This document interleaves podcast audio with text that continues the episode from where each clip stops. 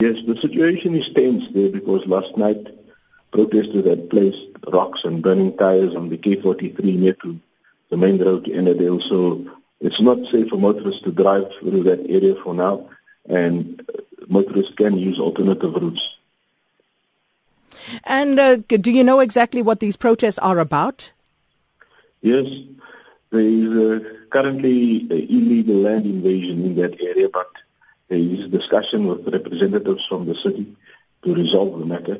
So I would advise motorists to use the old Lolly Road or Golden Highway as alternative routes to avoid that section of the K43 this morning.